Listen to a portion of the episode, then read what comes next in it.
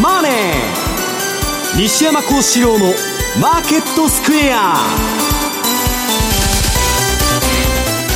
こんにちは、西山孝四郎と。こんにちは、マネースクエアの津田高道と。こんにちは、アシスタントの脇林理香です。ここからの時間はザ・マネーフライデー、西山孝四郎のマーケットスクエアをお送りしていきます。さて、現在の日経平均株価ですが、さんびゃくきゅうじゅうにえん安で にまんななせんはっぴゃくごじゅうさんえんと、現在のところむいかぶりの大幅反落ということになっています。昨日アメリカの方はダウがろっぴゃくドル以上を下げたと。まあ、今日 シーピーアイ あるからっつって、ね、みんな言ってんだけど、そんなもんあの前から分かっとる話でね、えーまあ、要するに逆金融相場ってまだ始まったばっかりで、はい、ゼロテンななご しか金利皆さん上げとらんのですよ。で、大本営発表でもね はちパーセント とかね、はい、まあ昔の シーピーアイ の計算式に入れたらもう じゅうななパーセント とか じゅうはちパーセント とかそんなインフレになってんのに、まあ津田さんいう砂漠に水をまいてるようなもんなんですよ。そんなもんで、ね、インフレなんか収まるわけないじゃないかと。ただもう収まるっていう話がね、はい、まあそこら中から出てきて、で年末にアメリカ利下げすると、ジャクソンホールで景気後退を認めて利下げだと、はい、でなんだっけ、その後世界は景気後退に陥って、はい、えー、今度は キューイーファイブ が始まると、うん、とんでもない先の予想まで出てんだけど、はい、どこまで緩和に依存してんだよと、もうどっぷり使っちゃって。でね、私あのマージンコール相場がいっかい終わってね、今ちょっと下げが落ち着いてリバウンドを戻すあの試していってんだけど、はい、まあ、全米のね、そのそういう投資家のあの協会の調査では個人全然株売ってないんですね、えー、で現金比率も債券比率も上がってないから、まあ要するに抱えたままで、うん、パウエルが何とかしてくれるぞと、ね、ブレーナードが何とかしてくれるぞと、多分何ともしてくれないんじゃないかっていう気がなんとなくしとるんですけどね、うん、ハリケーンが、ね、近くにやってきているとか、こうちょっと警戒する声は出てきたりはしているんですけれども、全くそういう警戒感は個人の方に。いや、警戒はしとるんだけど、うん、売っとるやつがおらんっていうのが問題なんですよ、うん、みんなが投げちゃったら戻るんだけど、抱えたままですから、うん、まあ、その辺がちょっとね、需給的にどうなんだというね、うん、まあちょっとどういうんですか、あの恐怖が高まらないんですよ、はい。まあ、ビッグスイスとか見ててもね、せいぜいにじゅうご、ろくとかそんなとこで遊んどるだけで、わーっとその行ったらいいんですけど、まあ、ただとりあえず相場はごがつのじゅうににちにボトムをつけて、うん、とりあえず戻りを試しとることは間違いない、はい、あそれはどこまで行くんかっていう話も今日するんですけどね、うん、はい。そんな中、まあ、物価上昇に対応しようということで イーシービー が昨日しちがつから ゼロテンにじゅうごパーセント の利上げを実施すると表明して、またくがつにもさらにという可能性も示したんですが、為替の方はちょっと忙しいいっしゅうかんでしたね、津田さん。そうです、まあ、むいかの黒田総裁発言からスタートして、ええ、あの人何円安キャンペーンやってるんですよ世界に向かって変わらんのずっと同じように、次の日の、えー、参議院の政金委員会でも同じようなこと言って、いや確信犯でしょでね、世間一般的にはね、インバウンドを盛り上げるために円安をするする言ってるんだけど、その日本の国民の生活水準を落としてね、インバウンドを盛り上げたってしょうがないじゃん、うん、あれはねアメリカ大使館から言われとるだけなんですよ、うん、だから岸田さんもコロッと変わったし、うん、黒田さんはもうあのーどうですか、緩和をバンバンやっていくと、うん、日本だけね、津田さん金融緩和やっとんだったらもっとバブルせなきゃおかしいじゃないですか日本株は。 イーシービー は出口に向かってもう進んでますから、はい、まあ後でも話ちょっとしますけど、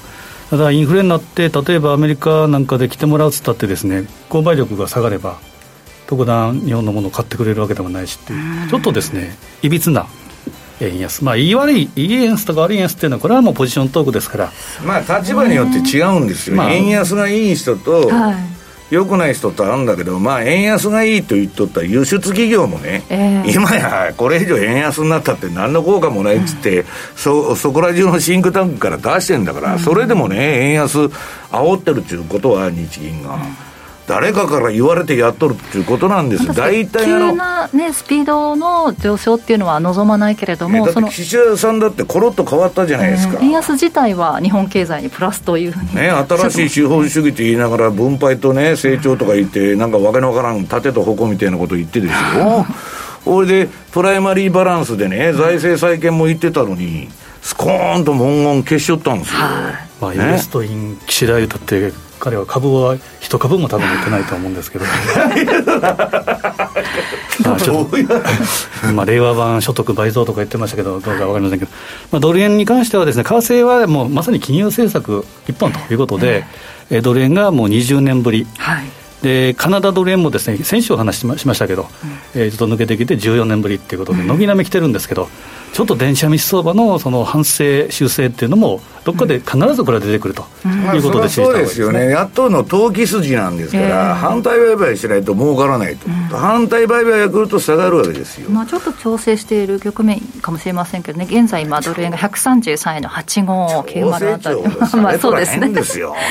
ただ今金融政策だけで見るとしたらユーロ買われるのかなと思ったけれどもそんなに買われなかったというあたりもありますから、まあ、何も買ってないですからね。だってアメリカも上げてくんだからこれから れいてんご ずつね。あの晩あの初めてね今度読んで分かったんですよです、えー、イーシービー の理事会の後のあ金利上げるのかと、えー、で量的緩和も停止しますと、はい、今まで何言ってんのかさっぱり分からないんですよ、えー、だからまあそうは言いながらねのろすぎるやっとることはだってアメリカと同じインフレ率あるのに、うん、何言ってんだこの人という話で、本来ならもっとね、はい、ユーロも利上げしなきゃいけないんでガンガン利上げしていくっちゅうんならあれですよ、はい、ユーロも上がるんだけど、まあ比較間の問題ですからね為替市場っていうのは 2, 2国間の取引なんですから、うんまあ、そのあたりユーロ相場についてもこの後のコーナーで津田さんからしっかり伺っていこうと思っています。さてこの番組 YouTube でも同時配信しております。資料もご覧いただきながらお楽しみください。動画については番組ホームページの方にございます。そして投資についてのご質問も随時受付中です。ホームページのコメント欄からお願いします。ザ・マネーはリスナーの皆さんの投資を応援していきます。この後よじまでお付き合いください。この番組はマネースクエアの提供でお送りします。お聞きの放送はラジオ日経です。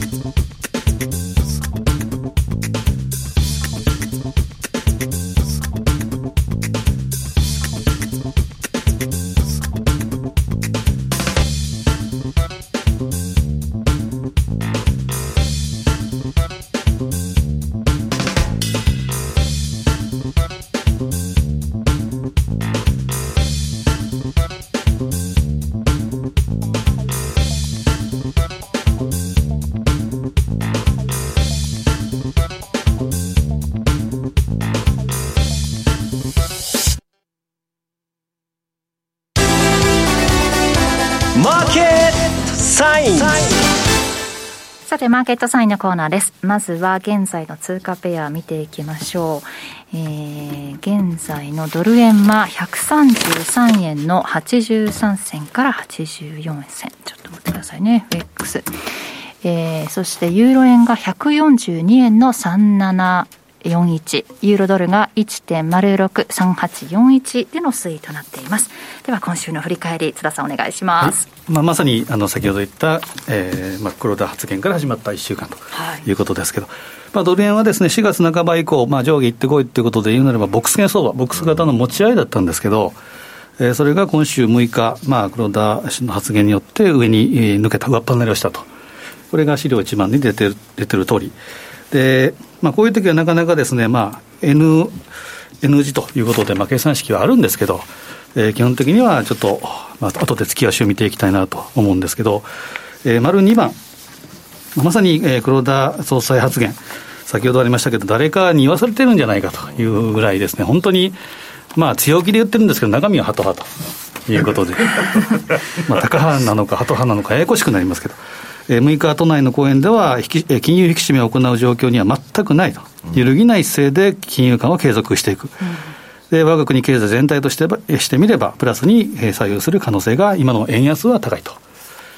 で翌なのかの参院の財政金融委員会でも強力な金融緩和を粘り強く継続する、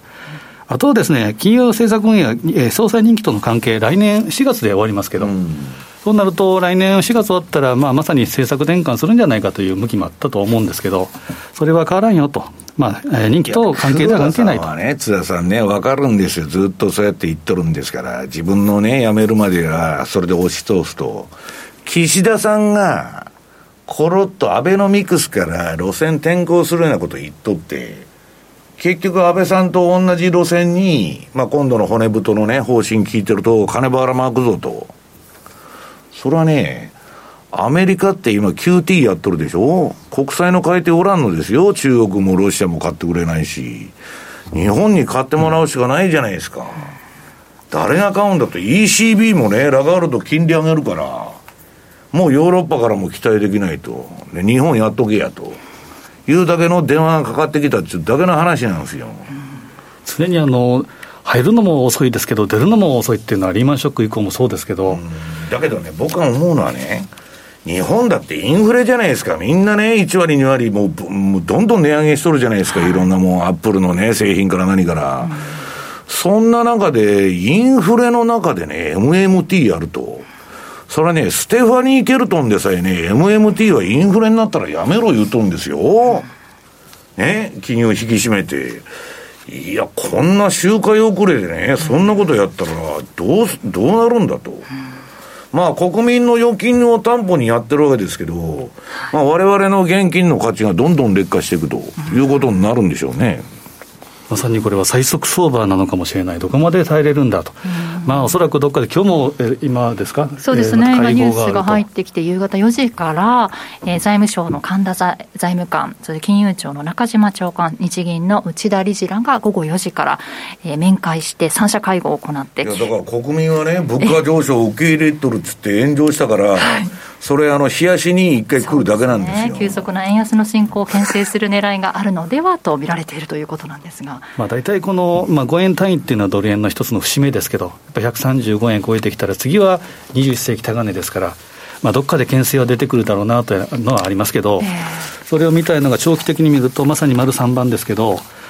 まさに、えー、今ですね、えー W、えー、これは逆三尊、はい、月足言うとヘッド&ショルダーズボトムということで、ショルダー三尊をですね裏返していく、逆にしたような形で、えー、大底があったヘッドとショルダーの エービー というのがありますけど、えー、ネックラインというのは一つ見るのがひゃくにじゅうごえん、まあ、以前黒田ラインというふうに言われたライン、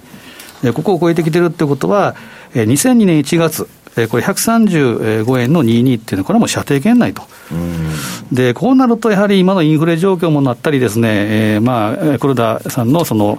個人の家計の、ね、値上げ許容度が上がっていると、まあ、あれはあくまでデータに基づいて言ったに過ぎないんですけど、学者の言葉を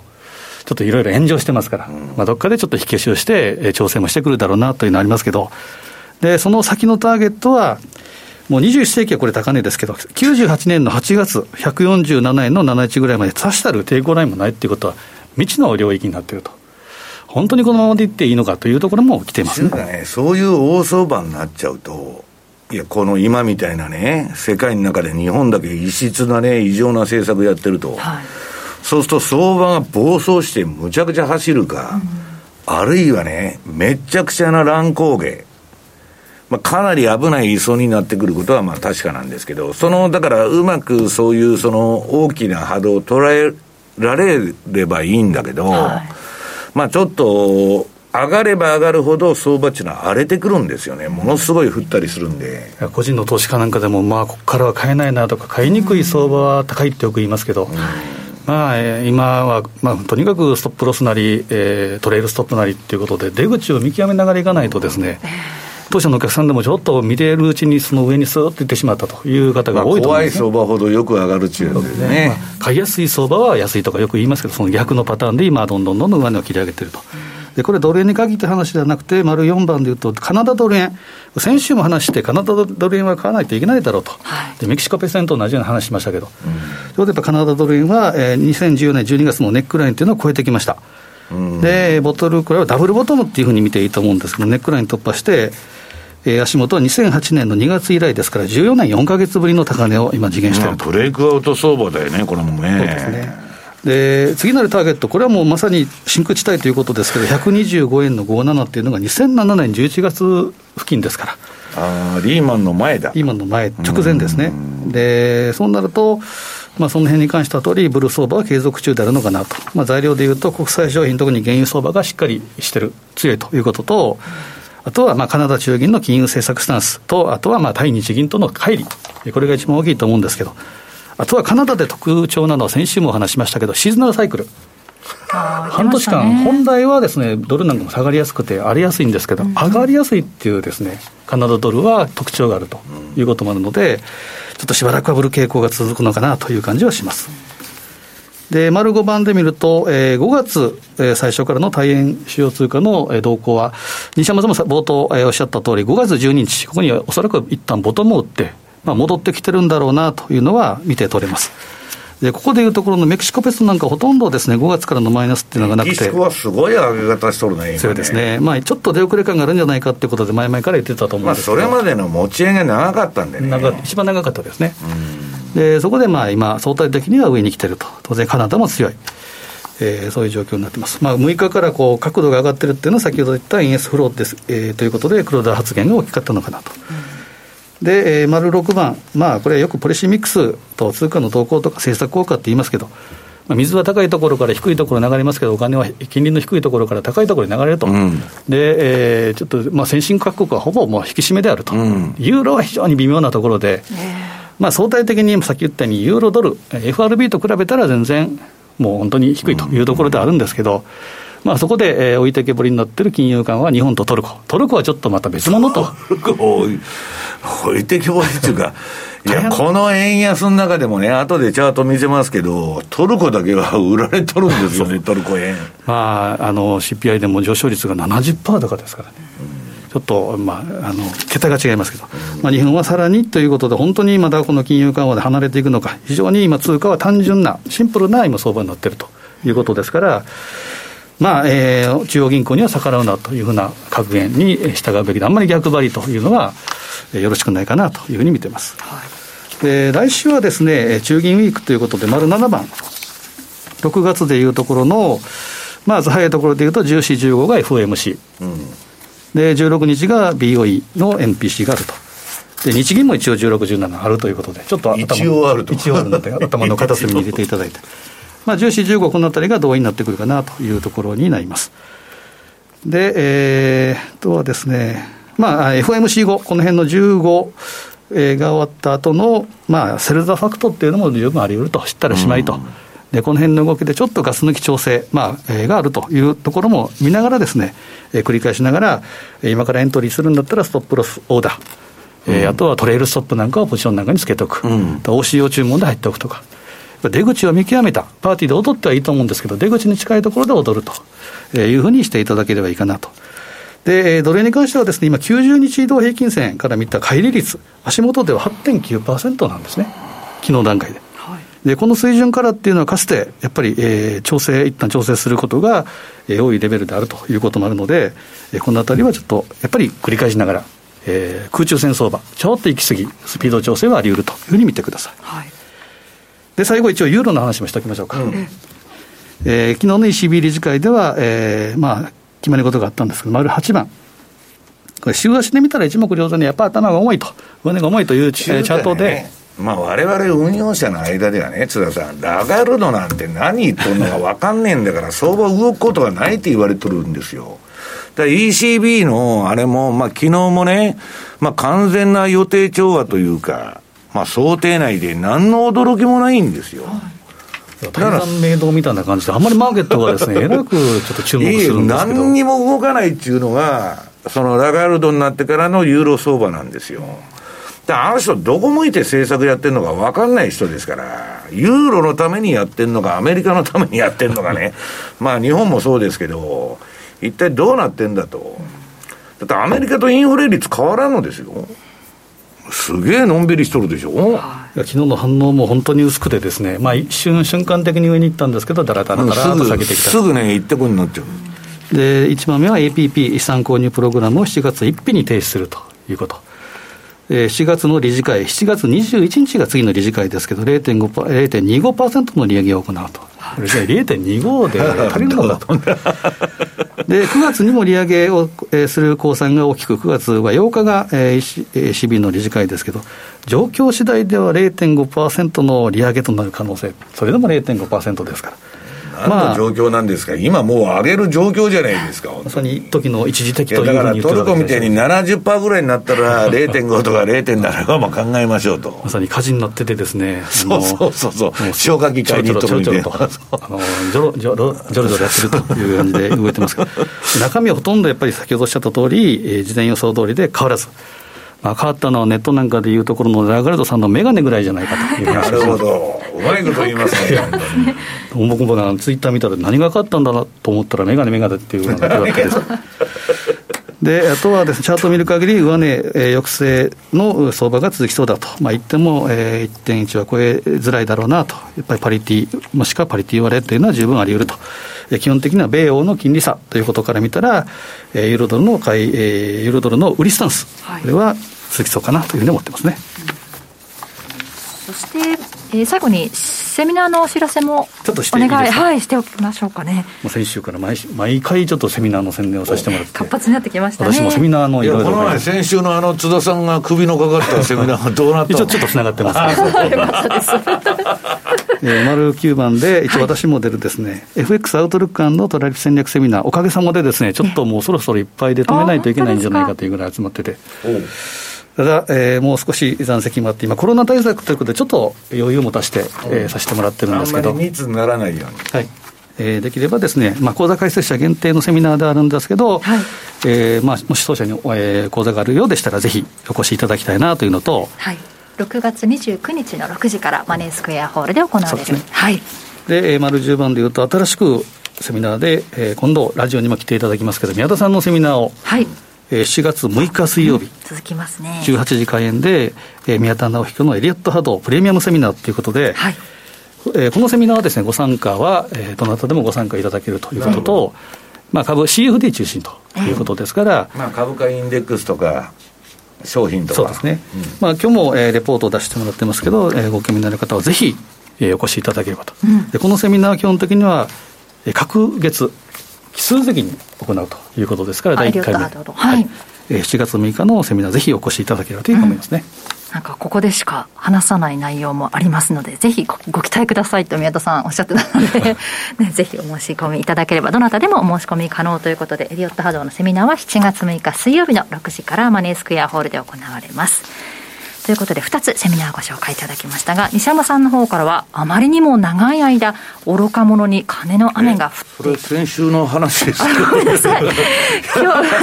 ごめんなさい、今回ですね日本人に米国債や米国株を買ってもらわないと困るアメリカ、もうデジャビューかなと思ったらそれ、ね、失礼いたしました。日本人にアメリカの国債アメリカ株を買ってもらわないと困るアメリカというテーマです。失礼いたしました、はい、えー、っとですねまあ、今の相場の外況から入りますと、はい、まあ、何やってるかと、うん、投機筋はもう原油でウハウハなんですね、ね、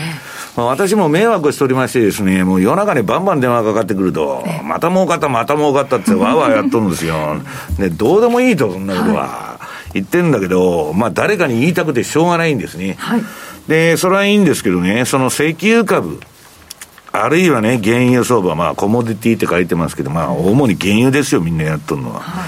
い、であとはまあ今後のヘッジとしてインフレ、えー、連動債っていうのは先、先行されててですね、はい、あとはまあ エフエックス の市場ではまあみんなねドル円が円安になっとるんで全部円安にはなっとるんですけど、まあ資源国通貨が一番いいだろうと、はい、もうこれもう石油株の動き見てもアメリカの、 あの株下がっとってもですよ、その石油株は全然下がらんという状況なんですよ。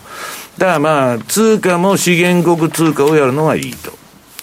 あとはねもう黒田さんがあの世界に向けて円を安くするという発信をしておりますんで、まあどいつもこいつも円売りばっかりと、はい、もうなんか朝からね、ウェリントンとかシドニー市場から注文が入りまくってね、円売りだけだとそれもね、ユーロなんて誰もやってねえっつってブローカーが言ってるんですから、まあそういうね、過熱した円安になってると、はい、でまあこれはまああのブルームバーグの記事でとにかく商品価格、原材料価格が上がってんだと、まあ半導体のね、そうあのー、なんだっけあれ、会社ももう全部今値上げしてますし、あのー、どういうんですか、その素材関連とかも全部値上がり、もう何から何まで上がってって、私はね、もう向こうのウェブサイト見ると、まあ日本で売っとるのと同じ商品を海外の価格で見るわけですよ。円換算したのもすぐ出てきますんで、今高い高い、こんなもん買えるかっちゅう値段になってるで、日本から安く仕入れて向こうで売れるみたいなねことで、まあ日本から在庫商品がねどんどんあのなくなって、国内の内需で、今ネットの時代だから日本にある商品が全部海外に行っちゃうから、国内の業者は物がなくて、もう売ってくれ売ってくれのオンパレードですよ。でまあそういう感じのねことをやっててね、インバウンド消費で円安でね、日本が復興を遂げると、そんなもんね、日本人どんどんどんどん生活水準を落としといて、海外からね、わけのわからん、そのなんだっけ、その観光客いくら来たって、そんなもん国民全体として上がるのかと。いや、それあまりにもね、おかしな話じゃないのと。でそれもね、まだコロナとか全部収束しとるんだったらいいんだけど、新しいサル痘から何から次々作っとるんですよ。大丈夫かいなという気がなんか私はするんですけど、えー、まあとにかく今今年の相場を振り返るとね、ここまでのもう原油の シーエフディー、 石油株、これ冒頭ですよね。為替はね、やっぱごドルえんとか、さっき津田さんが言ってたカナダ円、これはまあ資源国通貨、まあランドなんかも入れてもいいんですけど、ここら辺はね強いんですよ。ロシアルーブルも含めて資源と結びついたところはね、バイデンのグリーンフレーションがあるんで、なかなか原油は下がらないと。原油は下がらない以上、すべての商品が下がりにくいと。まあ油の値段だけなんですよ、商品市況というのは基本的にね。まあだからそういうものが、えー、この黒田さんの円安キャンペーンと相まってね、まあクロス円通貨ではまあ急騰してると。でまあその実際のチャートを見てもらうとさんページ、これがまあ原油の シーエフディー のチャートなんですけど、まあほとんどね、私のまあメガトレンドフォローっつって、あの順張りのシグナルチャートが赤いうちは買い持ち、黄色いとこは売り持ちなんだけど、まあ売りはほとんどノイズみたいなもんで、ひたすら買いトレンドの連発でですね、まあ、これかなり低い位置から上がってるというか、まあ、この先のチャート見るとね、マイナスよんじゅうドルですよ、わけばいさん。で、ひゃくにじゅうまでいっとんですよ。どんだけ上がっとくんやいと。マイナスよんじゅうからひゃくろくじゅう上がってるんですよ。すごすぎると。まあ、そのぐらいね、強烈な円安、あ、円安でない、資源高だっていうことを、理解した方がいい。で、もうこれね、えー、津田さんがさっき言ったあの、ひゃくよんじゅうななえんとこですね、きゅうじゅうはちねんの、まあ、ほぼひゃくごじゅうえん。ね、ドル円。で、原油もひゃくごじゅうドルでしょ、はい、両方達成するんだっつって、もう シーティーエイチ っておるんだけど、シカゴのこういうあの、コモディティだとか、うんぬん、中心にね、先物運用しとる連中は、あ、もう両方達成やと。言っとんだけど、まあそうそうね、相場っちゅうのは落とし穴があるんでね、お前ら大丈夫かいと、そんなこと言っとってちって言っとんだけど、でね、まあそれもね、こうなるのもしょうがないっちゅうのはよんページ、これね、経済同友会はね、企業経営者のななわりが円安は日本経済にマイナスだって言っとんですよ。なんで日銀円安あの推進してるんですか、おかしいでしょ、やっとることが。でえー、これはね、あの、昔の懐かしいゴールドマンのあの、オニールさんちゅう、あの、名物社長がいたんだけど、ひゃくごじゅうえんならね、アジア通貨危機が起こると。あの、きゅうじゅうななねんだったかな。あの、ニーダーフォッファーがぶっ飛んだというんですね。あの、アジア危機っていうのがありまして、まあ、これ、通貨安政策っていうのはね、近隣窮乏化政策って言って、自分とこさえ儲かったらええっていうやつがやる政策なんですよ。そうすると、あのー、通貨危機がね、その周辺地域で起こっちゃうみたいな、まあ、中国からな、アジアからね、もう頭に来てるわけですよ。それでも黒田さんは円安にするって言っとるんですよ、ね、ということは誰かから言われてやっとるということが明確なんですよ、ね、こんなめちゃくちゃな政策ね普通はしないぞということをやってるわけです。で、えー、黒田さんがごページ出てきまして、金融緩和はねまだ半分しかね成功してないんだと、まだ半分だからこれからまだ半分やると言って言って言っとるわけですよ。恐ろしい話ですよね、津田さん、どこまでやるんだいと。だからまあなんかあの日銀の オービー 筋とか、まあひゃくよんじゅうえんになったらちょっと考えようんでねえかと、うん、でひゃくごじゅうえんぐらいでなんか介入とかまあうんぬんだとか単独のねやるんじゃないかくらいの話がでかくなってきてる、はい、もう実行レートで言ったらねもうにじゅうねんどころかごじゅうねんぶりの円安みたいになっとるんだけど、でねまあここまでそのやるっていうのはもう確信犯なんですよ、はい、誰が何を言おうと。であとねバカじゃないからドル高になったらこいつらねあの外貨準備アホード持っとるでしょ、はい、で全然困らないんですよ。それは国民は困るけど、でもう一つはねえー、っとドルもやばい、こんなめちゃくちゃな政策やってね、まあ今のところねアメリカ金利あるっつうんで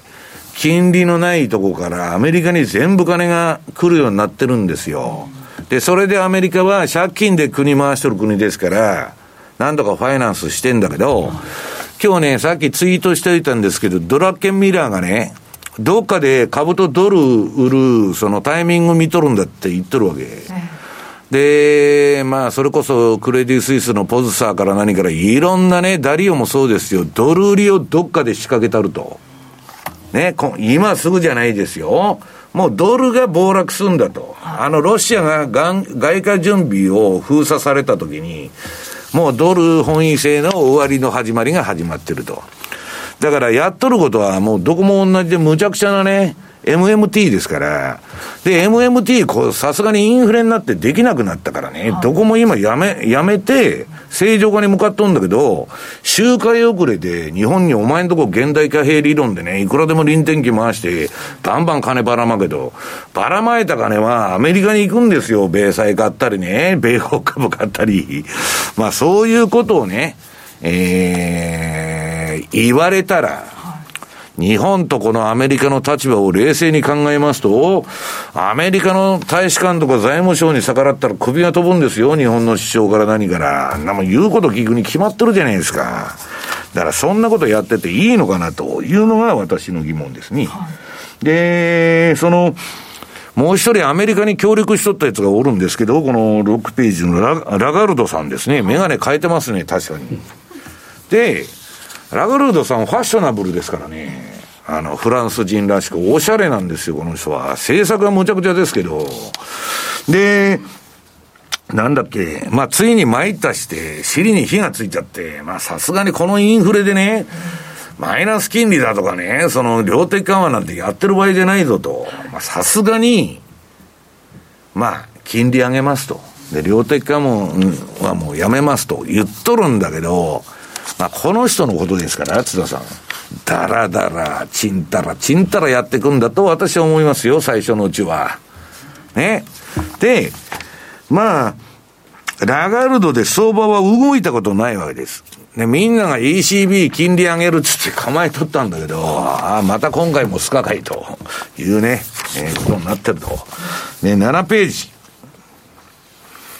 これはねまだ円ショートの余力はあるとか言って需給分析をしとんだけど、まあサクソバンクなんかはね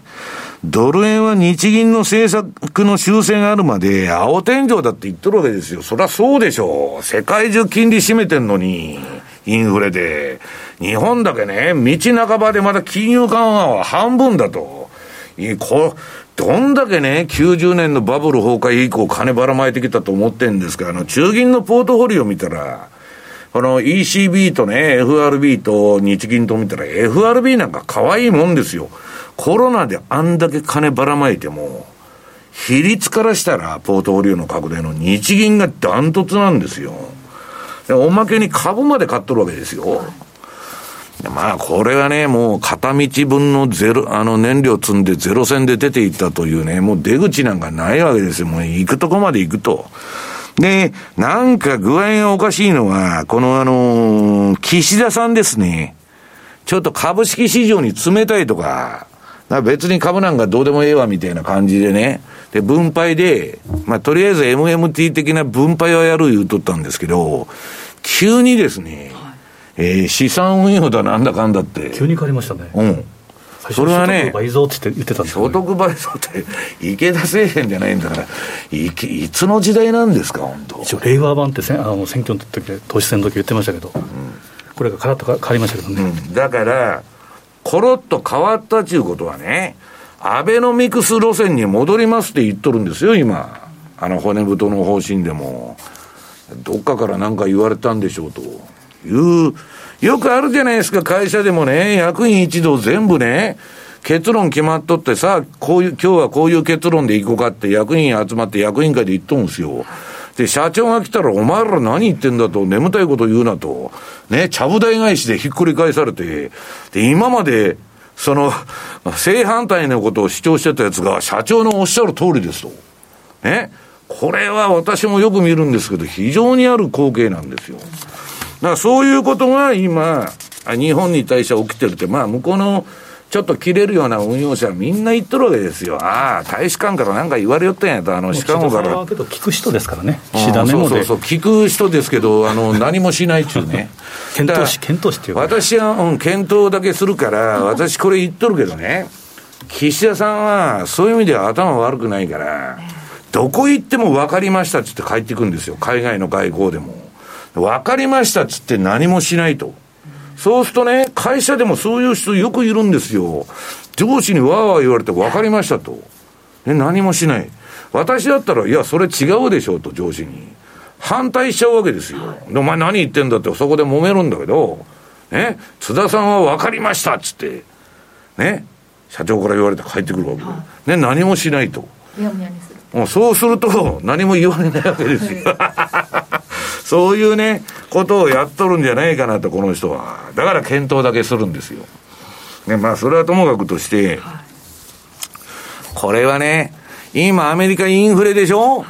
ドル高悪くないわけですよ。インフレの安全弁じゃないですか通貨高っつったら。これでアメリカドル安になっちゃったら今の時点で困っちゃうわけですよ。物価がますます上がって、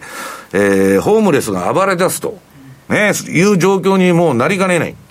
で、えー、っと、このはちページ。今ね、アメリカテント村すごい増えてるんですよ。本当に。で、えー、っとね、なんだっけ、このはちページに、まあ、結論は何かちょっとね、アメリカは米国債の買い手が欲しいわけですよ。借金で国回してるわけですから、日本と違ってね。日本は自国民の金で回しとるけど、アメリカは他国からの借金で回しとるんですよ。したら、今や米国債の買い手はいないわけね。で自分も裏にならんのですよ キューティー つって金利上がっちゃうじゃないですか。金利上がったら株下がっちゃうじゃないですか。当然ですよ。これまずいと。じゃあ誰が買うんだと、日本に買わせろっちゅう結論になるわけですよ。で日本は言われたらはいわかりましたっていうわけですよ。それは本当にやるのかどうか別としてね、うん、だけど一応骨太の方針でひゃくはちじゅうど転換したわけだからわかりましたって言ったんでしょう。でまあこれえー、っと黒田さんは金融引き締めを行う状況には全くないとね、円安を煽っとるわけですよ今世界に向かって。でもう一つは岸田さんの新資本主義の方針が、えー、財政健全化をもう、あのー、達成期限を削除しちゃったと、棚上げだと、とりあえず金ばらまくぞという路線に変わったと。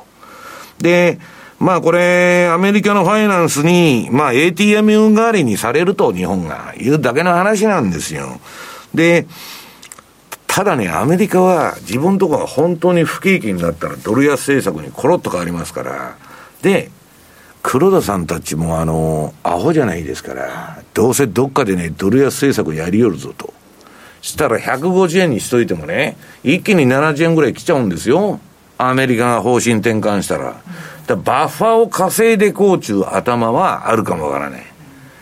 その前にむちゃくちゃに円安にしといていうことだと思うんですけどね。だからまあとにかく エムエムティー 中ね、インフレにならないときにみんながやっとった政策を周回遅れでアメリカから押し付けられとるというね、非常に厳しい事態になってるということでございますね。はい、でまだ時間あるんですか。あ、このままやってもらおうか。はい、あ、これね、為替の検証、この後何通貨も出てくるんですけど、大丈夫、後にしますか。はい、じゃあ一度もうさんじを過ぎましたので、大引けの値などこの後お伝えしようと思うんですが、日経平均株価はよんひゃくにじゅうにえんにじゅうよんせん安い にまんななせんはっぴゃくにじゅうよんえんにじゅうきゅうせん、マイナス いちてんよんきゅうパーセント で大引けを迎えました。この後詳しくお伝えしていきます。お聞きの放送はラジオ日経です。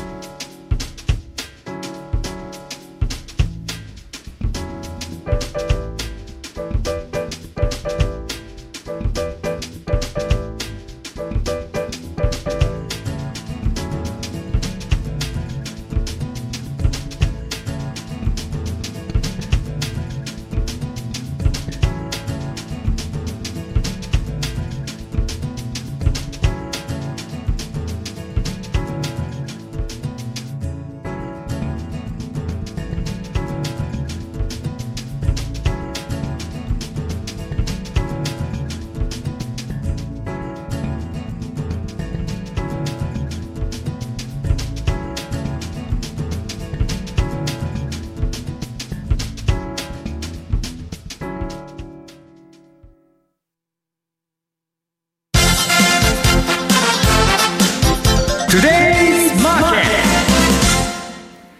デイズマーケットです。では東京市場大引けの値などをお伝えしておきます。えー、今日日経平均株価はよんひゃくにじゅうにえんにじゅうよんせん安い にまんななせんはっぴゃくにじゅうよんえんにじゅうきゅうせんで終えました。マイナス いちてんよんきゅうパーセント の下落です。ろくえいぎょうびぶりの反落ということになりました。えー、前日までのごえいぎょうびでははっぴゃくえん以上上昇していた後での下落ということになります。幅広い銘柄に売りが出たということです。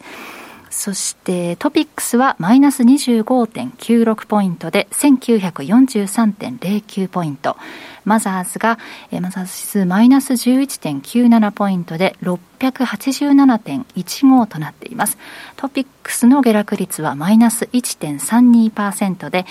えー、となっています。そして売買高などもお伝えしておきます。えー、プライム市場の売買高はじゅうにおくななせんにひゃくごじゅうさんまんかぶ、売買売買代金はさんちょうせんよんひゃくよんじゅうきゅうおくごせんきゅうひゃくまんえんとなっています。そして全体のめ、えー、全体の値上がり銘柄数ですが きゅうてんごパーセント、 ひゃくななじゅうろくめいがら、値下がり銘柄数が はちじゅうはちてんきゅうパーセント でせんろっぴゃくさんじゅうよん、変わらずがにじゅうはちめいがらとなっています。そしてここで、えー、商品のタイムをお伝えしておきます。直近の国内の金先物は いちグラムななせんきゅうひゃくはちえんでマイナスさんじゅうえん、マイナス れいてんさんななパーセント です。えー、そして直近の東京原油先物はいちキロリットルあたり はちまんななせんきゅうひゃくよんじゅうえんでマイナスななひゃくきゅうじゅうえん、れいてんはちきゅうパーセント の下落となっています。えー、ではここからはアメリカ株の特徴について今週の振り返り、西山さんの方からお願いします。アメリカ株なんだけど、そうですね、さっきの為替も合わせてお伝えしましょうかね。うん、為替やった後にアメリカ株に移りますんで、はい、まああのパッと相場だけ見ておきたいんですけど、まあ、きゅうページのドル円から、まあクロス円云々言うんですけどね、皆さんドル円が上がらない限りクロス円も上がらんってことですよ。だからこれの動きに一番重要と、はい、で今若林さんが金がどうのこうのっつってみんなね、私のところに金上がっとる金上がっとるってその日本円でですよ、うん、言うんですけど、円安で上がっとるだけやないかいと。金なんてね、いつ見ても同じような値段でね、ドルベースで見たらまあしっかりはしてるんですけど、せんはっぴゃくだとかそういう前後で、まあ全部円安効果だと。で、これもね、うんと、今、ドル円は、えー、これ、今日の午前中の相場のあれなんですけど、標準偏差も エーディーエックス も上がって、私のメガトレンドのシグナルも、まあ、チャートも赤っかだし、下の標準偏差の方も赤く点灯してると、もう、非常に強い買いシグナルが出て、なんと エーティーアール チャンネルの一番上に到達したんでね、ちょっと津田さんが言うように上げ方がやや鋭角的で早いと、だ調整は入れるかもわからないけど、はい、今のね日銀の政策が、まあ、今日のその会議でちょっと冷やすのかどうか知りませんけど、冷やしたところでね、お前金利上げるのかよと、上げないんでしょということで、また下値を確認した後、ゾンビみたいにぜーって円安が来ちゃうっちゅうね。まあそりゃそうですよね。まさに黒田プットですよねこれ。うん、なプットなのか何なのか、私はね日本の沈没政策だと思ってるんですけど、こんなことやってていいんかいと、はい、いうことでですよ。まあ非常になんか将来やばいなという感じがしとるんですけどね。あとね、えー、じゅうページ、これはまあユーロドルでまあ一応売られすぎからちょっとリバウンドはしてんですけど、そこでね、これあのー、よんじゅうくにちの移動平均付近で横ばいになっちゃって、まあラガルドだからどうせ大したことないだろうと、もう市場から舐められてんですね。まああの人 アイエムエフ 出身でね、アメリカのために政策しとんだからそんな金利上げんだろうという話ですよ、投機筋からしたら。まあ完全にそこら辺舐められちゃってると。で、私はね、あんまり触ってないんですけど、じゅういちページ。これ文字がね、灰色になっとんだけど、まあ、灰色の相場なんですよ。本来、ユーロ圏のインフレ率からしたら、もっとユーロ円が暴騰ね、しなきゃいけないんだけど、何せがラガルドですから、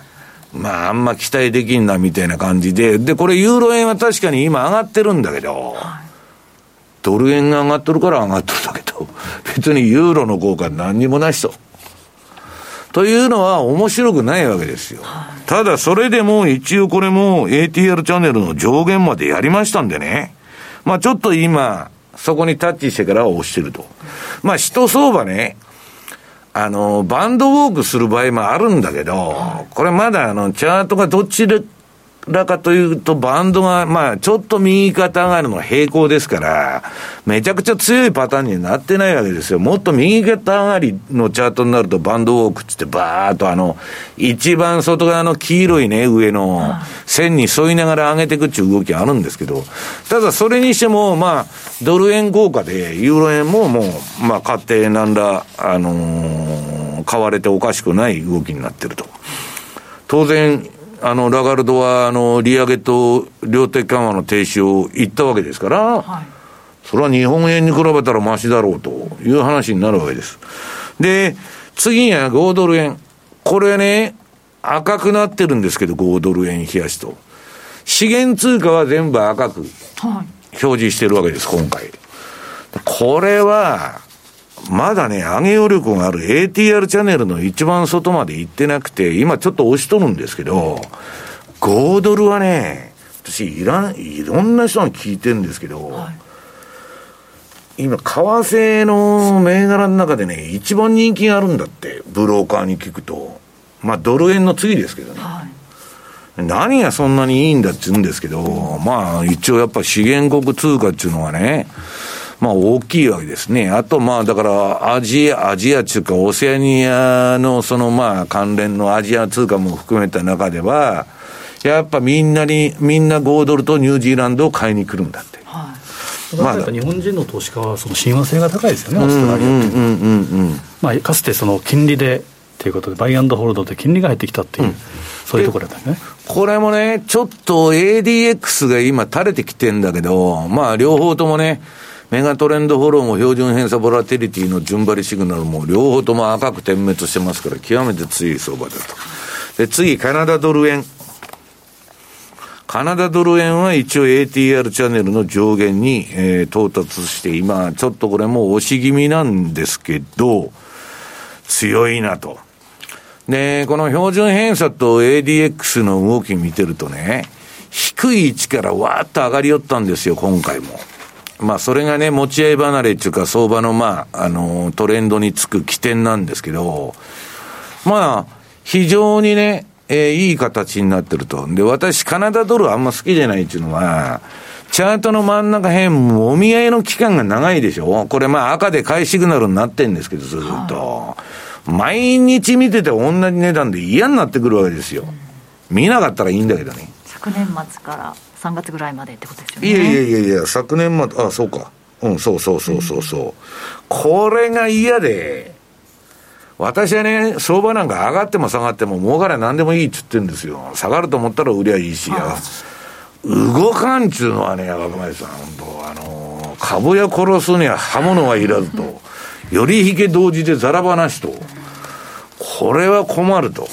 言うんですけど、ようやくまあ、あの、ここで充電しとったのかどうか知らねえけど、その後爆発的にあの、メキシコペソもそうだけど、上がりましてね、今非常にいい形になってる。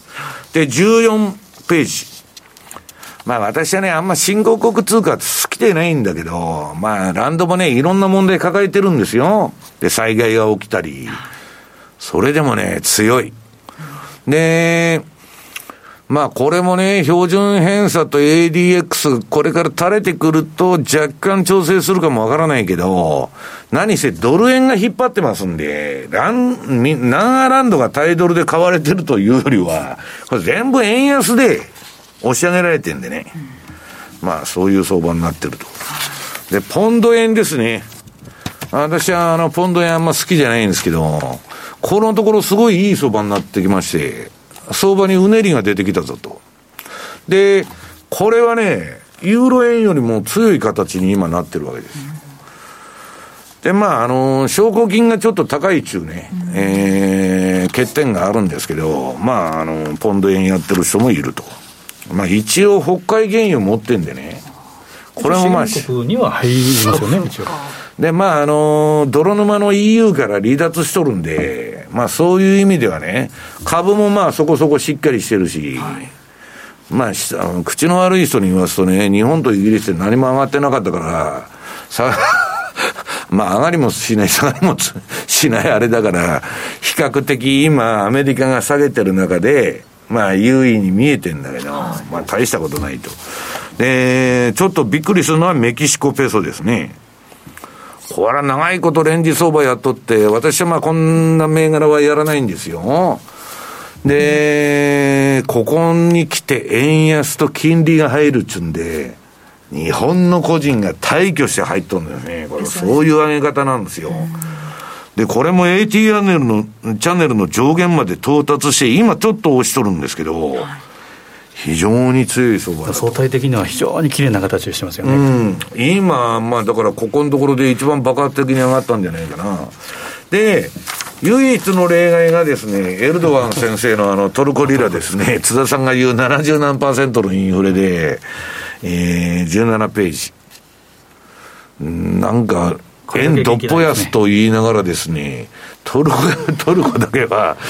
私のこの順張りシグナルでもね、まだ対局が売りシグナルのままで、チャートき巻ききですから、なかなか買いの目が見えてこないと。ただ、標準偏差見ると、赤でも黄色でもないですから、買いでも売りでもないから、まあちょっと調整中ではあるんですけど、こいつだけはちょっと、うーん、違う動きだなということですね。はい。そして今週のアメリカ株についてですね、はい、アメリカ株なんですけど、うん、えー、っとじゅうきゅうページ、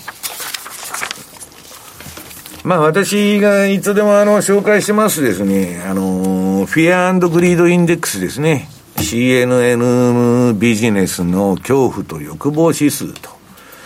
こいつがまああのごがつのじゅうににち、はい、みんなここが株のね、えー、気の早い人でいうと今年の最安値をここでつつけたと、うん、もう上がるしかないんだって言っとるやつもおるわけですよ。あんたまだ れいてんななご の利上げしかやってないのに、もう利上げ終わりなんですかと言うんならわかるんですよ、ここがボトムと。いや、ちょっと先走りすぎじゃないかと。だけどリーマンショック以来のバブルにどっぷり使ってる若いやつは、はい、もうそういう感覚なんですよ、来たと、ボトムは。で、この日にね、一桁の、まあ、終値ベースですけど、ななまでいったの。ごがつのじゅうににちに、はい、恐怖と欲望のあの ひゃくパーセント のタコメーターがななまで下がったと。まあ私はね、一桁は買いだって言ってんだけど、まあやっぱそこは買い場だったなと、うん、逆張り的な。で今じりじりじりじり戻してんだけど、はい、うん、予想以上に上値は重い。うん、ちょっとね、個別銘柄見てるとそんな動きは良くないです。あのインデックスはともかく。でもう一つ見てるのが恐怖と欲望指数は、まあ毎日見てるんですけどね、えー、にじゅうページの、えー、キャシーウッドさんのアークですね、はい、こ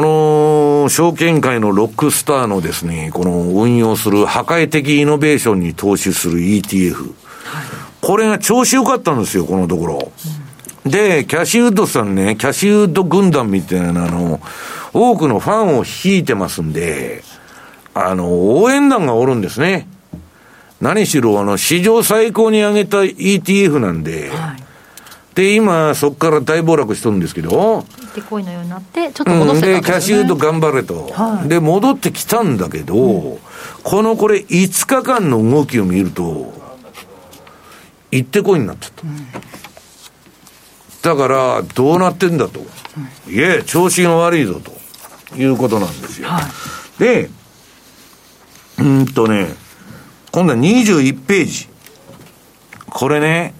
これは重要なあれなんですよ皆さんあのこれは日経新聞のえー、っとまあ北米におられる、まあ、ニューヨークからの特急便なんですけどね記事で、はい、今この相場の世界で株でね一番当たり屋と言われてるのはバンカメのマイケル・ハーネットという人なんですよ。この人が一番正確に市場を予測してると、はい、その予想屋としては。でねハーネット何言っとるかっつったら今はベアマーケットラリーだと今の株価の戻りは弱気相場の中での一時的な株高に過ぎないんだと、うん、で エスピーごひゃく で言うと上げのめど上げの限界っていうのはよんせんよんひゃくくらいじゃないかって言ってるわけ。で、その隣に エスピーごひゃく の シーエフディー の日足のチャートが出てますけど、このよんせんよんひゃくっていうのがこの水色のラインで平行線引っ張ったとこ。ここら辺がいっぱいいっぱいでしょと戻っても。ただ、全然戻らなくてですね、はい、今ちょっとリバウンド、あの、東、あの、津田さんが言う、ね、デッドキャットランとかですよバウンス、うん、バウンスね死んだ猫もバーンと高いとこから落としたら跳ねて戻るんだと、うん、でも死んでるわけですからでまた下げちゃうんだけどなんかねこの エスピー だとかナスダックひゃくの動き見るとねなんかちょっと上値が重くなってきたなという感触なんです、はい、で上値が重いにもかかわらずにじゅうにページこれね、ゼロヘッジの記事なんですけどね、投資家は恐れていると。まあ、その恐怖と欲望指数見ても恐れてるんだけど、全然売っとらんやないかと。うん、これはどういうことなんだと。はい、で、あの、最終的には誰もが売るポイントが来るんだけど、今まだそれが、全然そういう兆候が見られないと。うん、で、結局はみんながね、えー、っと、このリーマンショック以来の、もう緩和に慣れきっちゃって、うん、なんかあったら エフアールビー が何とかしてくれるんだから、株なんか売ったら損やと、売る必要はないんだと、いう人ばっかりで、誰も売っとらんと。はい、で、誰も売っとらん人がどっか下げてきたらぶん投げちゃうから、今言ったように。そうすると、まあこれエバコアのね、エマニュエルっていう、まあストラテジストは、下手したらにせんきゅうひゃくまで下げるかもわからんと、よんせんよんひゃくどころかね、逆に下げも警戒しなきゃいけないみたいなことを言ってるわけ。で、この人が、まあこの、これブルームバーグの記事なんですけどね、各 100, ひゃくねんの平均的の、平均的なね、景気後退相場っていうのは、はい、よんじゅういちパーセント 下げるんだと。言っとるわけです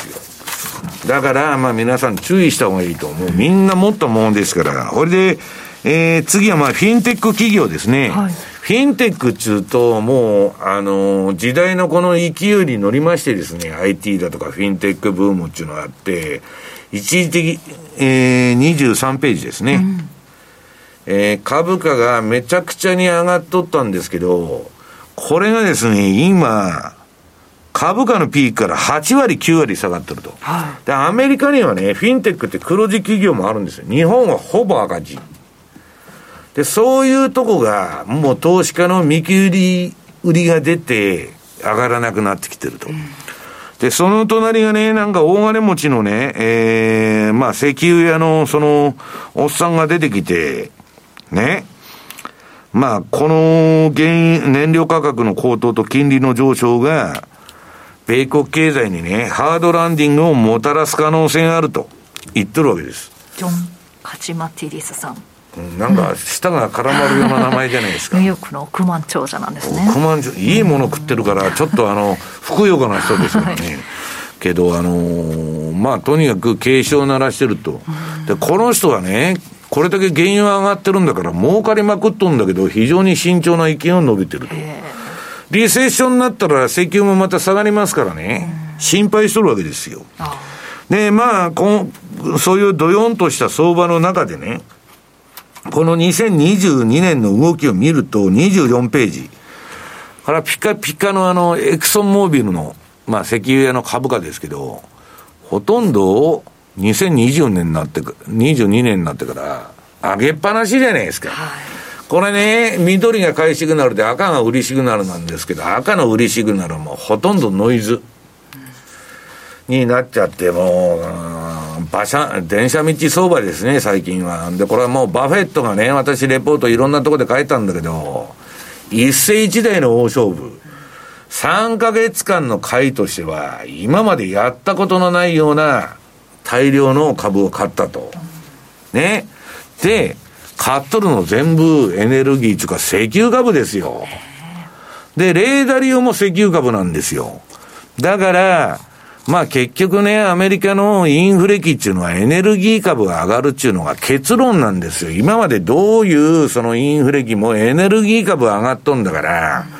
教科書通りの動きしとるわけです。で、まあこれがエクソモービルでしょ。で、次はシェブロン。まあ、これもね、えー、っと、バフェットが大量に持ってるわけですよ。で、まあ、シェブロンもね、私、このあの、横の線引いて、あのー、なんかうだうだうだうだ、ここら辺が抵抗でしとるなと思ったら、まあ、それ抜いて今上に来たんで、まあ、エクソンモービル的な相場になるんじゃないかと思うんですけど、まあ、とにかく、えー、そういうですね、市場で長い間生き残ってきた名だたる投資家っていうのはね、石油株を買っとるんだと。で、まあ私の結論で言うと、通貨の世界は資源国通貨を買うべきだと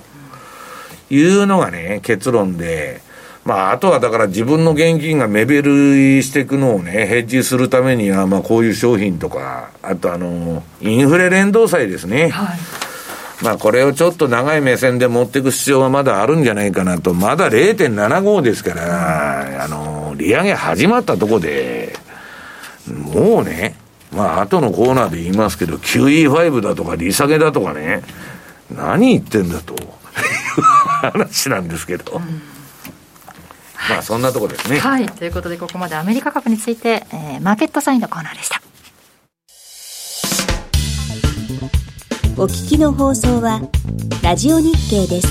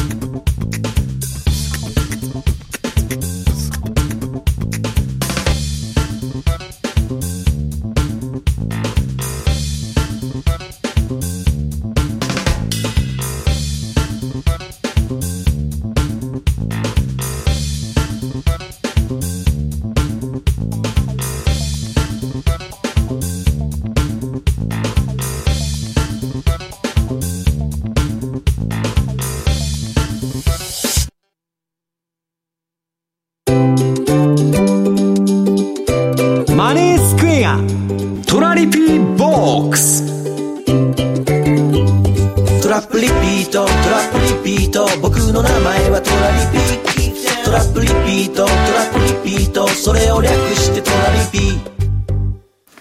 さてマネースクエアといえばトラリピですが、そのトラリピをもっと日常のトレードに生かすためのトラリピの活用アイデア、マネースクエアの小暮さんにお話を伺っていきます。小暮さん、よろしくお願いします。こんにちは、よろしくお願いします。よろしくお願いします。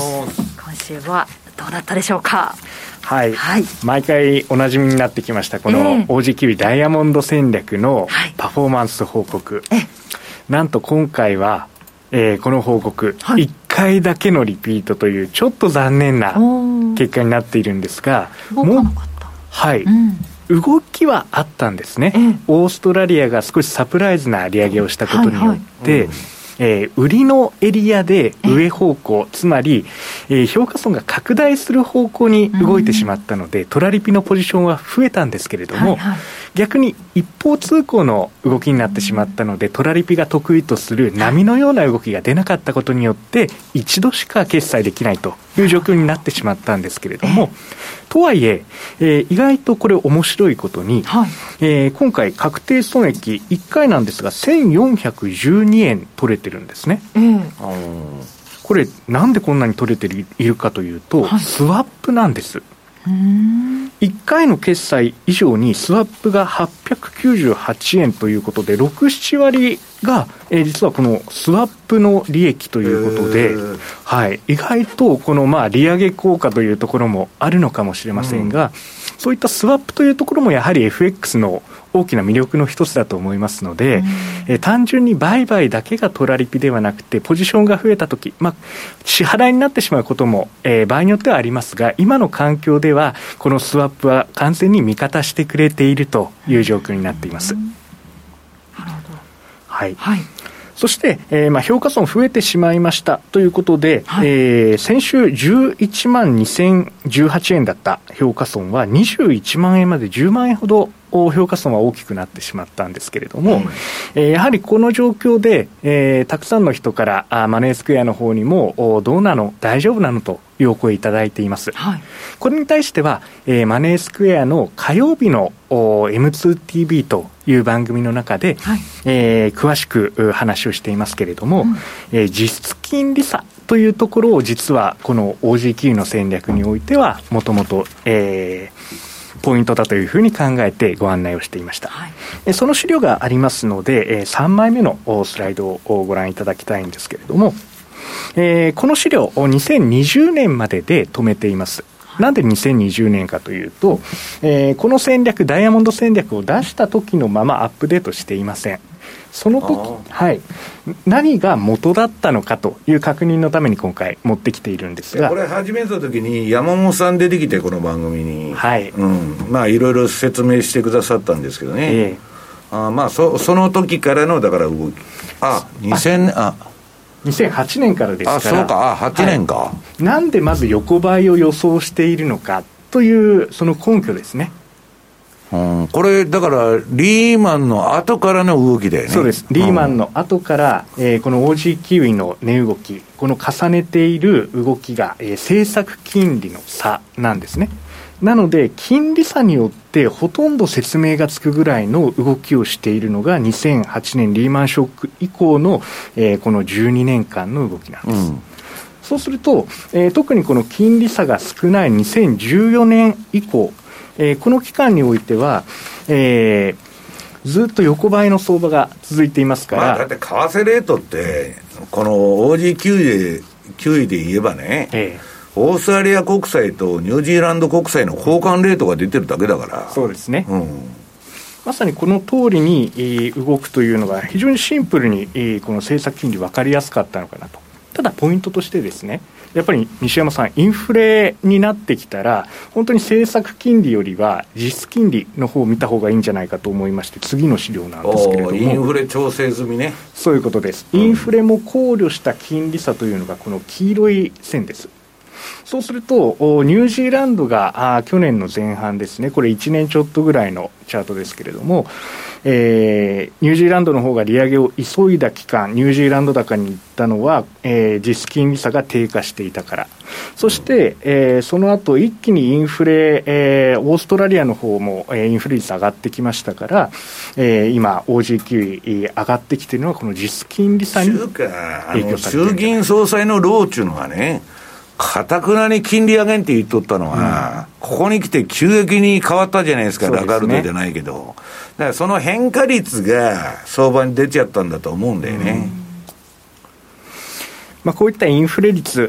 考えた金利差、えー、そもそもインフレを抑えるためには利上げするしかない。つまり、えー、金利差ゼロに持っていこうと両国ともしてるはずですから、うん、そしたらおそらく金利差はゼロに戻ろうとをする力は自然と働くんじゃないかなというふうに考えています、うん、じゃあニュージーランド側の何かちょっと材料が出てきてね、はい、動きがあるとパワーッと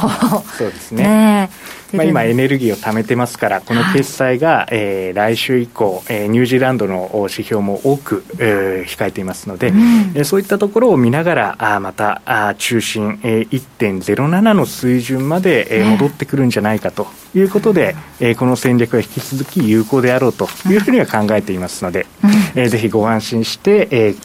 継続という方向で検討いただけたらと思います。基本やはりあの金利差、まあ、オンリーつってもいいんですけど、うん、普通に考えたら豪州が ゼロ点八五 です。あのこの間サプライズの利上げつったって、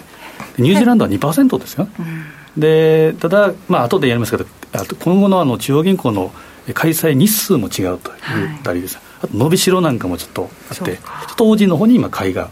あると、うん、だからまあ知れてるだろうなっていうのはちょっと、ま、私も後でチャートで説明したいと思うんですけど、はい、そうですね。まあ、このインフレ化で ど, どちらが、ね、先にどういう手を打ってくるのかっていうのをちょっと注目しながら見守りたいなということで、はい、また来週もどういう動きするのか楽しみにしています。小林さん、はい、ここまでどうもありがとうございました。ありがとうございます。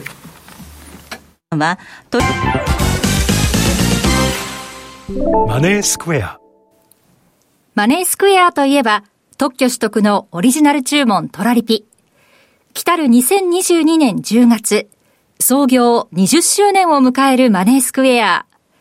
これまで資産運用としての エフエックス を掲げ、様々なマーケット情報の提供や新しいサービスの提供を行ってきました。昨年ごがつには通貨ペアユーロボンドを導入。そしてにせんにじゅうにねんごがつ、米ドルカナダドル、通称ドルカナダを新たに導入いたしました。ドルカナダはオージーキューイー、ユーロポンドと同じくトラリピと相性が良いとされる通貨ペア。トラリピ運用の新たな選択肢としてぜひご検討ください。特設ページではドルカナダの特徴、そしてストラテジストが考えたドルカナダのトラリピ戦略を公開しております。マネースクエア公式サイトよりご覧ください。マネースクエアではこれからもザ・マネー西山孝四郎のマーケットスクエアを通して投資家の皆様を応援いたします。毎日が財産になる株式会社マネースクエア。金融商品取引業関東財務局長金賞番号だいにせんななひゃくきゅうじゅうななごう。当社の取扱い商品は投資元本以上の損失が生じる恐れがあります。契約締結前交付書面をよくご理解された上でお取引ください。お聞きの放送はラジオ日経です。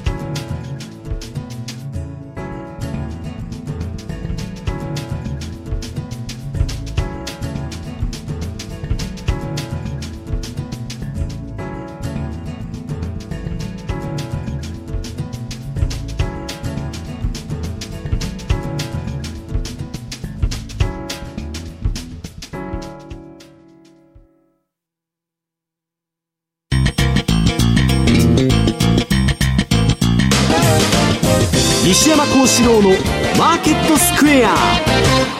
このコーナーではマーケットの見方について西山さんにいろいろな角度で教えていただきます。テーマは逆金融相場は始まったばかりだが早くも利下げや キューイーファイブ 観測が浮上という。もうね、まああのー、先週の放送でやったのかな、あのイーロン・マスクがあまりにも長くね金の雨が降っていたと、うんええ、ねいうことをまあ言っとるわけですけど、私もそう思うんですよ。で結局ね、自分たちで企業も何とかしようというより、例えば日本企業はね、まあ、いろんな経営者の人とかうんぬんに聞くと、こんな楽勝な時代なかったと、はい、安倍さんがアベノミクスやってくれたもんで円安に乗っかっとってね、まあ、今年も最高決算の会社って製造業でもたくさんあるんですよ、はい、でこれ一点円高になったらどうなるんやいという不安があるわけだけど、今のところ黒田さんがねそういうこと言っとんで、まああんま変わらんやろと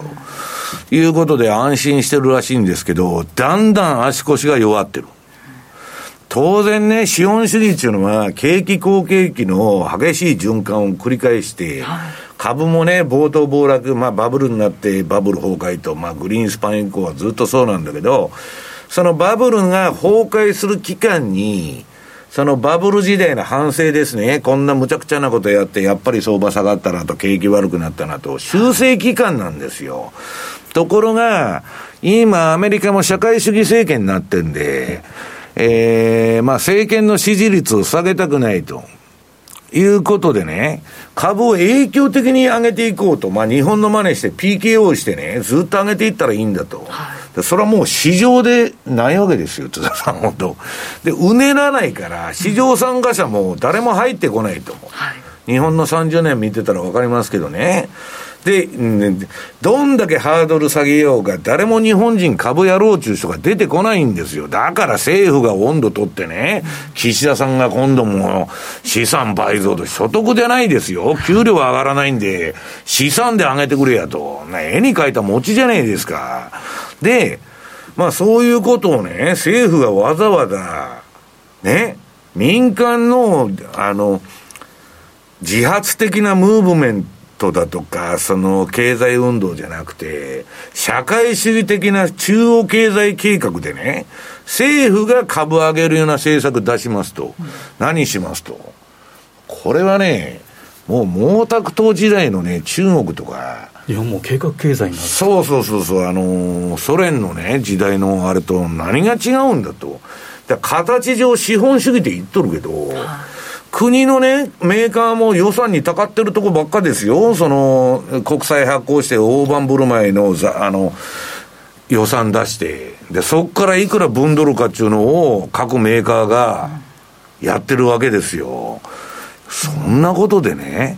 世界にどんどん遅れ取ってくんじゃないんですかと。だから、ベーシックインカムとかもそうで、今アメリカがね、まあ、あの雇用統計も変になっちゃってると、あんないちねんにろっぴゃくまんもななひゃくまんも給付金もらったと、一回楽しちゃったりそれで生活レベル上げちゃったらもう落とせないわけですよ。で今更ね時給せんえんのとこなんか言ってられるかという話に人間は必ずなる。それの慣れの果てがソ連の崩壊ですよ。まあ、あれアメリカにね原油価格下げられて崩壊したんだけど、まあ要するに誰もえいくらやったって同じ給料だから働かないということになるわけですよ。だけどバイデンはそういう政権を目指してるわけで、目指さざるを得ない事情もあってね、ここまで貧富の差が開いて中間層が落ちちゃうと資本主義とか民主主義っていうのはやっていけないんですよ。中間層がいて初めて成り立つ社会形態であって、貧困層とね、に、さんパーセント の大金持ちと、これはやっていけないんですよ、資本主義を。だから選択肢として社会主義をアメリカの民主党は選択してるわけ。で、サンダースとかオカシオ・コルテスが出てきて、わーわーなってるわけですよ。で、中国だってね、その、いろんな体制批判があるけど、はい、あの国ね、津田さん、資本主義にしたらごじゅうぐらいの国に分裂するんじゃない？あれはあのいろんな人々の不満だとかなんだとか、はい、一応じゅうよんおくかじゅうおくのパッケージで収めとこうと思ったら、そういう体制しか毛沢東とかね、うん、なかったわけですよ。で、そっからちょっと資本、東小平とかね、その後はまあ資本主義寄りになったり赤い資本主義って言われてんだけど、まあ要するにですね、まあそういう政治的な状況も絡んで、はい、アメリカは今その社会主義的なあれに向かってる、うん、でバイデンはできれば中間選挙あるから株上がってほしいんだけど、はい、インフレで無理かもわからないと、うん、今度は今度でその下がったら下がったら時の対策っていうのはね、プラン B プラン C っていうのを持ってて、はい、まあそのまあ不正選挙でも何でもね、えー、あるいは選挙中止するっていう選択もあるらしいんですよ、うん、いろんなケースをエリートが考えて用意しとるわけだから、日本からバーッと見てると、ああバイデン調子悪いのかと、トランプ出てきて当選するぞと、そうは簡単にはいかない、うん、共和党も民主党も今ふたつに割れてる。共和党と民主党でアメリカふたつに割れてて、はい、で共和党の中もペンスとかおるでしょ、反トランプもたくさんおるんですよ。で民主党の中も左派と中道で割れてると、うん、もうねニッチもサッチもいかないと、はい、いう状況にあるわけです、うん、でそれまでまあじゅういちがつに中間選挙あるんだけどね、はい、まあなんともならんのじゃないかっていうのは私の観測なんですけど、うん、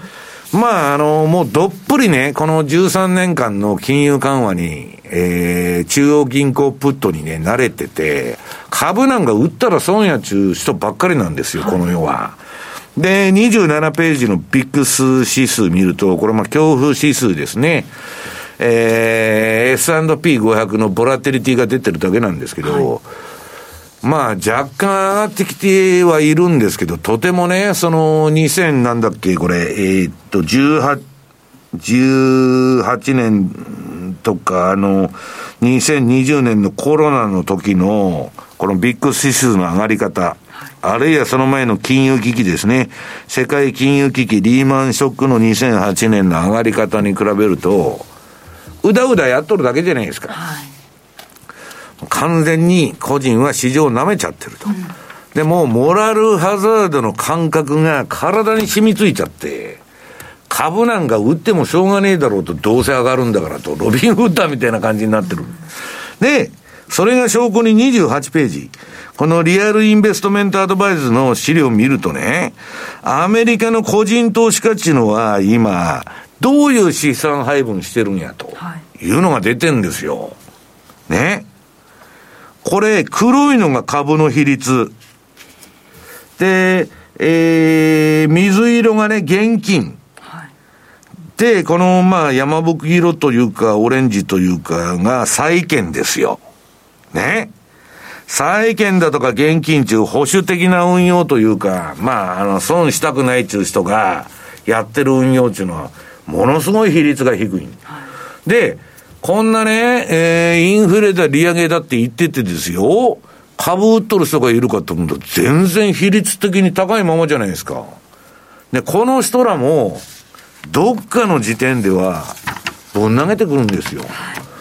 で、これね、今の下げで売っとったらいいんだけど、もっと比率が下がっとったらそろそろ底打ちがだみたいな話にもなるんだけど、こんな持ったままじゃね、危なくてしょうがないと、うん、で次のにじゅうきゅうページ、これね金持ちは金持ちでね、アメリカっていうのはあの極めて楽観的なね人が多い国なんですよ。ヨーロッパはもうちょっとね人生深刻に考えとるんだけど、まあアメリカにも実はそうなんだけどね、はい、調子のいいやつはやっぱ金使っちゃって、うん、これ日本円でね年収さんぜんにひゃくごじゅうまんあるやつのさんぶんのいちはもう全部使い切ると。まあ私はそういう生き方も割と好きなんですけど、酔い越しの金は持たんと、はい、もう出たとこ勝負だというのがさんぶんのいち、はい、でもうあとほとんどは貧困層ですから、あんな年収さんぜんまんもあるわけないですから、はい、えー、横のあれ見てテント張っとるわけですよ、うん、ねえ、家賃高すぎて住むとこないと、車かテントで住んどる人ってすごく多いんですよ、アメリカは。家はね借金なんか残らないんだから、わけばいさん、はい、銀行に鍵渡して好きにしてくれよって言ったらもう借金チャラですから、日本はね、家売らされて、で売却したのが損が出て、その借金返せないと死ぬまで返してくれって言われるんですよ。ち、はい、中世の奴隷制が続いとると、うん、まあそんなとこでね、はい、でまあなんやかんや言うてですね、今アメリカは キューイーファイブ 期待ですね、はい、あと利下げでいろんな意見が出てんだけど、はい、えー、っとこのユーロダラ市場つってね、まあアメリカのそのアメリカ以外のまあ主にヨーロッパのそのドルの取引、ドル資金の取引のあのカーブ見るとね、来年のこれいつだ、えー、っと来年のろくがつ、もうアメリカは利下げになるという予想になってる、はい、としたらその前に株は下がってるはずなんですよ、うん、だから皆さんね、えー、逆金融相場なんでくれぐれも慎重な運用をということでございます、はい、以上 エフエックス マーケットスクエアでした。お聞きの放送はラジオ日経です。